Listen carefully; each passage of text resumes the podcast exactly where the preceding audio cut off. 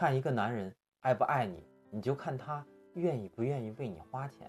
那么看一个女人爱不爱你，你就看他愿意不愿意为你处处省钱。这一点我挺有感触。有时候我去约会，我这人又比较好面子，呃，肯定是要请人家，但又比较抠，所以我一般，比如到一饮料店，我就买一十块钱的饮料，十五块钱饮料，我就看这姑娘，这姑娘要是比我买的还便宜，或者买的跟我价值一样高的话，我就特别特别喜欢她，我就觉得这姑娘是一个过日子的人。如果